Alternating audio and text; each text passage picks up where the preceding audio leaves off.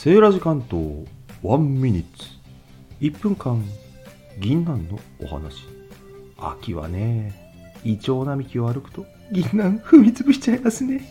悲しい悲しい気をつけないといけませんがあの銀杏食べるとなんて美味しいんでしょうね。あのほろ苦さがね。春の山菜とね真逆で秋の味覚ですよね。ほろ苦系。どうやって食べます？皆さん。あの揚げるとカロリー高くなってもともと栄養価高いんでね揚げないで美味しく食べる。それは素焼き。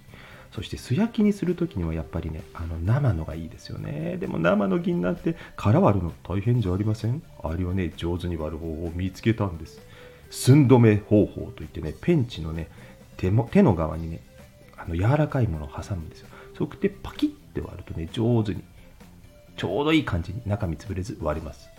でよかったらやってみてくださいね。バイバイ。